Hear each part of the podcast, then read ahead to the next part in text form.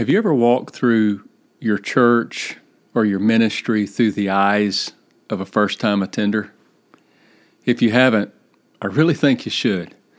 I think everyone should from time to time. You may be amazed at what you what you'll see.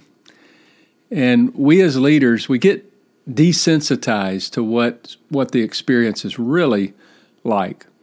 Recently I walked through a, a church as a brand new person on a Sunday morning, a secret shopper, that is. And today I want to share with you my three most important takeaways from my, my secret shopper experience with the church. Stay tuned.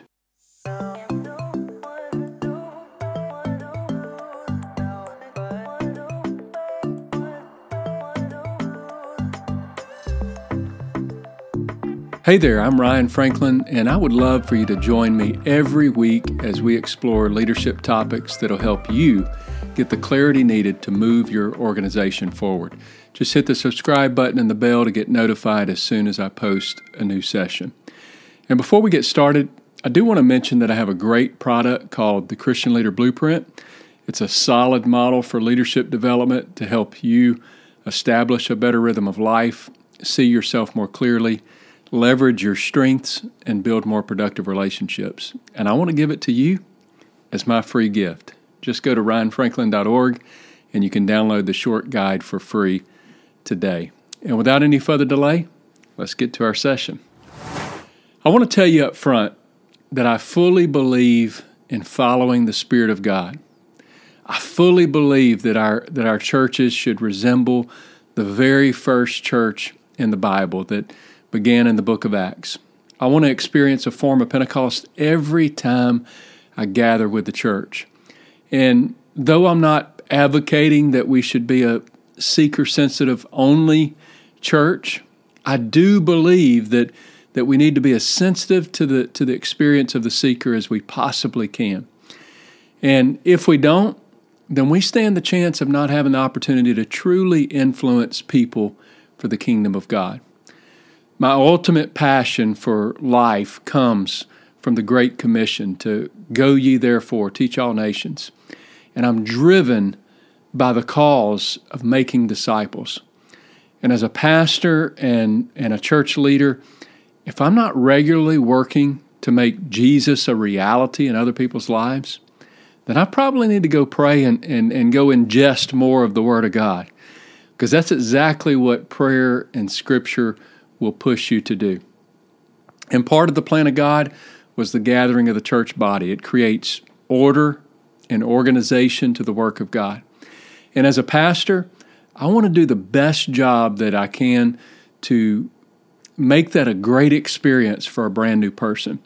It's just going to facilitate their discipleship process. It's going to make it smoother with less resistance with with them actually becoming uh, or attempting to become a disciple of Christ.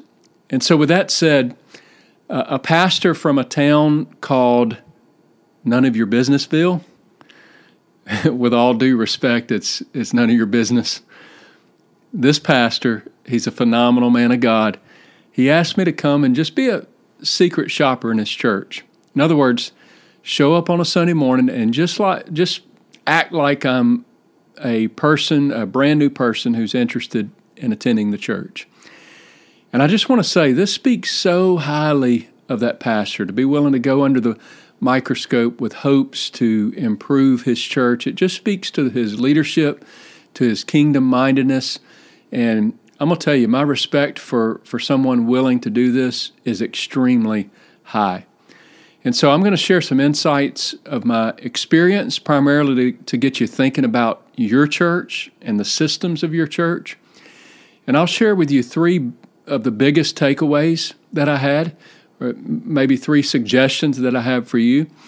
And for context, this is a church of about maybe 280 people in attendance. It's it's in a small town sort of environment. And I had never been to this church for a church service. I had been there for a funeral many years ago, but but never for a regular church service. And I went through it with sort of an eagle eye, just kind of looking for anything and everything. And most of what I saw was very positive. They had a beautiful building. Their grounds were extremely well taken care of.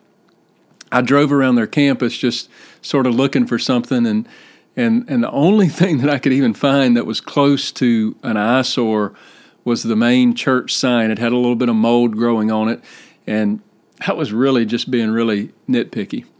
And I realized that not every visitor is going to be that intense with their evaluation. I understand that, but but different people they care about different things, and so I try to keep that in the back of my mind and, and just try to be as comprehensive as possible when I when I was going through the church. And I tried to pay attention to every possibility of what someone in their community would, would pay attention to. And if you're a youth pastor, I encourage you think of this through the lens of your your youth service. If if you lead another ministry, you can think of this through the lens of your of your your particular ministry. If it's a business, think of it through the lens of a of a new person, what they would experience as they went through your business. And so, anyway, my visit started the night before. On Saturday night, I started browsing their social media accounts and their website, and and this is my first takeaway. The first first thing that I recommend: your electronic presence means more today than any other day in history. So you better pay attention to it. Even if you're in a small town or a royal town, people are going to check you out electronically before they ever step foot on your campus. It's so vital, it's so important.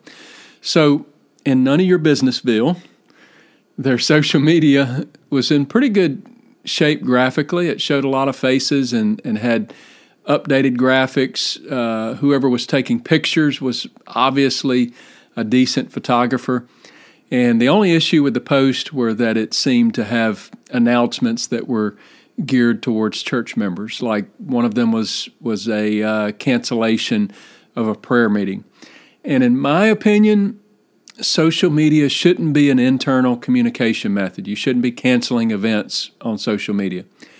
Social media is something for the community. It should be focused on the community. And, and I absolutely think you should put events on the page and advertise events, but it's to it's got to be events or content that are going to be attractive to outsiders like me in this situation. Especially things that that that will show community and relationships and and I think it's even helpful to occasionally show people who are, you know, pouring their hearts out to God in a worship service. That's I would say that's very appropriate. This is the essence of what we're about as a church, and and we should be transparent and, and show that we value those those spiritual moments. And so back to none of your businessville. I found out later that they that they don't really have any effective way to communicate to the church, and so that's why they were using their social media to communicate everything. And so that was immediately a recommendation when I was unpacking this with the team and and now they're looking at going back to some sort of email communication and possibly even even they've had some talks on purchasing an app that would have notifications so that they can push announcements out to their to their church members. So from here their online presence it really got messy from here just to give you a, a, few things that maybe you could watch out for, I'll share with you. Um, in their about section of their social page, of their social media pages, there was a Linktree, which I think is great. So you can be linked to more information or current events. Um, so I clicked on their on their Linktree, and and there was only one link in it, and it was an old link to sign up for small groups and there was no links to discovering more as a guest. There was no links to the website or service times, nothing. And what I what I was really hoping for in that moment was to find a link to to explore the church in more detail, but I couldn't find that. I couldn't even find the times of the service on on Instagram or Facebook. Uh, Facebook had some minimal information, but it was even conflicting with the website that I eventually found. So, with social media alone, there would have been no way for me to find enough information to even get to the church, much less find out information that would help me understand the church. And then the website. Oh my goodness, the website. It was bad. it was brown and it was dark. And I literally couldn't find one picture of a face on the website, the entire website. The only thing on the website that was that was decent was the catchphrase on the banner, on the header. It said, uh, "The perfect church for imperfect people." Now I do like that. It gave a sense of warmth and the impression that it would that, that it would be uh, that it would possibly be a, friendly and accepting church. And so when I was unpacking this with the leadership team, they were surprised that the website was even still active. They thought it had been taken down, I think, years ago. But honestly, if if it had if it had been taken down, even as bad as it was, I wouldn't have had anything to confirm the address or the times of the church service to, to get me to the church. And so this is a really big, big problem for them. People, um, especially younger people, they're going to check you out electronically before they ever step foot on your property. And if you're struggling in this area and you may need uh, some help uh, or, an, or a great example of a website, our uh, our church site at POA is is poa.church, and this is a great great site to check out. We just launched a brand new website.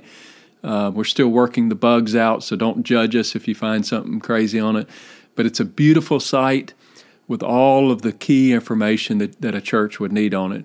Now, if you're a smaller church, you really don't have to invest as much money as we did. You don't have to have something as elaborate. You can have something very simple, and you can do the same thing. You can communicate the same information and you can you can do that on a simple platform like Wix or or one of these others, and it just needs to be clean and helpful to the guest as they're trying to explore your church. So, second takeaway: student and children's ministries are the key to young families. You know, as a 42 year old, I'm 42 years old, 42 year old guy considering where I would take my family when I walked into the to the doors of this church, my first question was, "What do you have to offer my kids?" I have a 15 year old girl, I have a 12 year old son, and I have to admit I sort of fibbed a little bit in that moment, and I told them I had an eight year old as well because I wanted to know about their children's ministry, and so a security guy greeted me at the door. He was he was a really nice man, by the uh, really super nice guy, and and this was during the Sunday school hours, so there was no guest services at this time. And I think that's probably okay, especially with a with a bit of a smaller church, because most of your guests are not going to start with Sunday school. They're usually going to start with a with a church service. And so I asked the security guy if he could show me opportunities for my kids. He was super nice, and he immediately knew where and who to connect me with and that was a brilliant thing. That was a great thing. He brought me to another guy that oversaw the flow of things in Sunday school. I don't know exactly what his job title was, but he was very helpful in showing me around, showing me the kids' area that my eight year old would go to. And he showed me junior high for my 12 year old, and he showed me senior high for my 15 year old. And, uh, and he really made my experience a positive one because of how engaging and conversational he was. And it's and it's a good thing that he was engaging because there wasn't much positive about what I saw in those particular areas as, as, far as the facilities go and the function of the ministry. The the children's area, it wasn't too bad, but here's a biggie that I thought was important. There was no secure area to receive kids and guests, maybe kid guests you just walk straight into the classes. Anyone off the streets could walk straight into the classes. And I really think that parents these days they, they would feel a ton more comfortable with dropping their kids off if there's one secure place that kids are, are checked in and checked out. And that just helps eliminate unwanted people from the kids area. And I think that's important today. We're living in a tough day today with shootings and and some crazy violent people out there and parents really need to feel secure in dropping their kids off in children's ministry. Now, in the student area, honestly, the facilities looked like an afterthought. I hate to say it. Um, it looked like a temporary solution. And I would immediately be concerned as to whether or not my kids would would be attracted to that or enjoy coming to a to a non student friendly environment. It, it it really looked kind of rough, and there was just nothing nice about those facilities, and and and this would be a problem for me. Um, and let me just say this: if you're a pastor, please, please invest in having nice facilities for your youth and your children. And uh, and then this is a bigger thing uh, about this church is there, there was only two classes. Um, since COVID, they've had trouble getting things back together, and so they only had two classes. One class was from ages 12 to 15 years old, and another class was from ages 16 to 30. Ugh, that's quite a, a huge range. Even the 12 to 15 year old class, um, that would actually put my junior high kid in the same room as with sophomore age high school students. And as a parent with a 12 year old, I don't like that. I think there's too much potential for, for major issues when you have high school age hanging out with junior high. But especially this 16 to 30, that's really a dangerous situation, in my opinion. College adults hanging out with underage high school kids on a re- on a routine basis. I just don't like that. You know, if it was on occasion, maybe a combined youth service, that's probably no problem. But regularly hanging out, classes together, events together, always together, I think I, I just my opinion, I think there's way too much potential for issues there. And in this case, with limited resources, I would at least break them up into three classes junior high, high school, and college age as much as possible. And so when we're talking brand new young families that are considering your church, they're going to absolutely look at your children and student ministries when they're deciding whether or not they, they want to take root in your church. Put some attention there. You'll be glad that you did.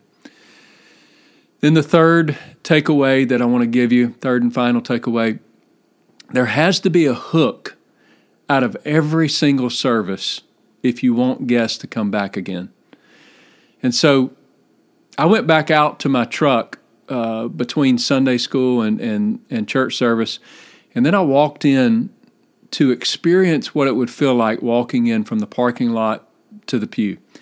And so I walked through the door and I started slowly walking through the foyer, and nobody had greeted me by this time. And and I passed up a, uh, or I passed by a table that had someone standing behind the table. It was a lady, and so I walked a little bit slower. And the lady finally said good morning, and, and I said good morning. And so I kept walking slowly. She never stopped me. And I reached the doors to the sanctuary. She, still, she was the only person that greeted me opened the doors, walked slowly to find my seat. I got a few more good mornings and greetings, handshakes as I was going to my seat, but I but I still even to that point had never identified any one guest relations person. Nobody had a name tag or a lanyard or nothing. There was no guest relation persons that I was aware of. And so let me pause here and say there must be a guest service team greeting people as they come through the doors. You can call them ushers, hostess, greeters. I don't care. You can call them whatever you want to call them. But there's got to be somebody there that is greeting people as they come through the door.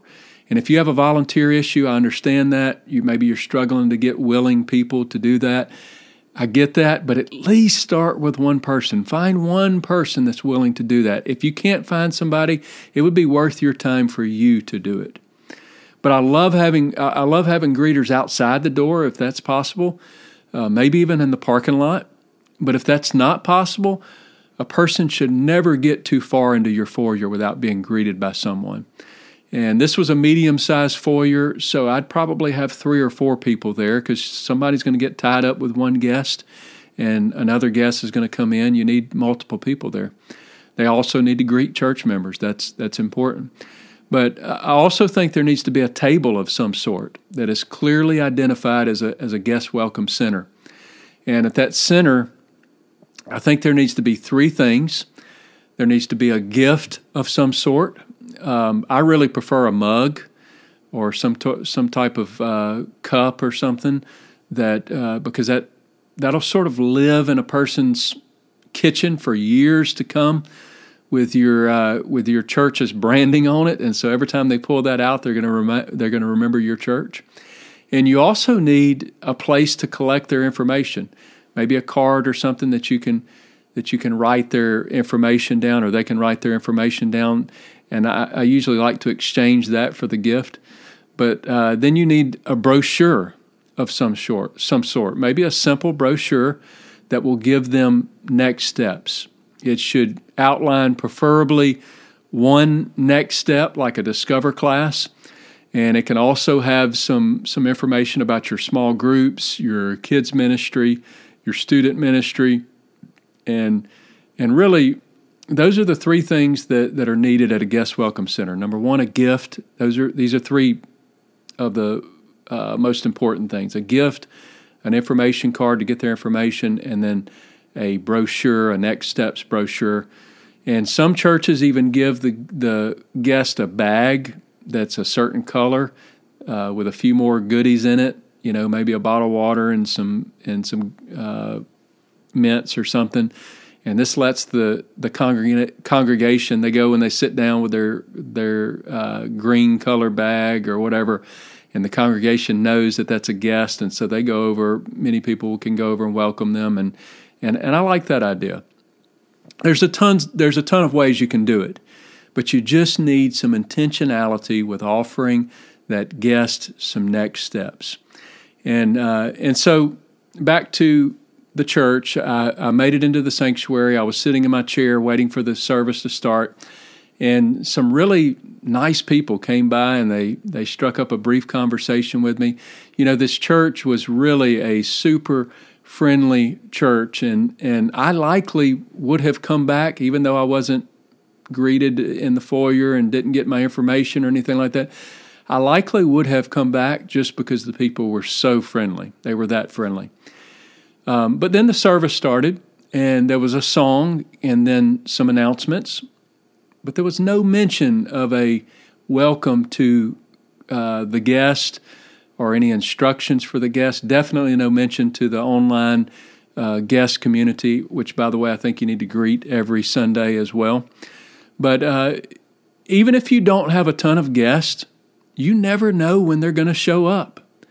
And, and so you have to always welcome guests and provide some sort of next step option. Maybe it's to go to the Welcome Center to, to get their free gift. Maybe you encourage them to do that. Or maybe it's telling them about your Discover class or your Next Step class. Find one option. I encourage you find one option that everyone can agree on and say it every Sunday. And this is going to do two things. Number one, it's going to inform the guest of their next best step. And then number two, it's going to educate your church on what you want every new person to do. So when they bring a guest, they're going to naturally help that person go find that next step.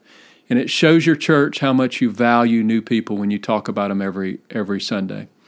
And so in this service there there actually wasn't any preaching, there was a strong move of God and it was just a powerful powerful service.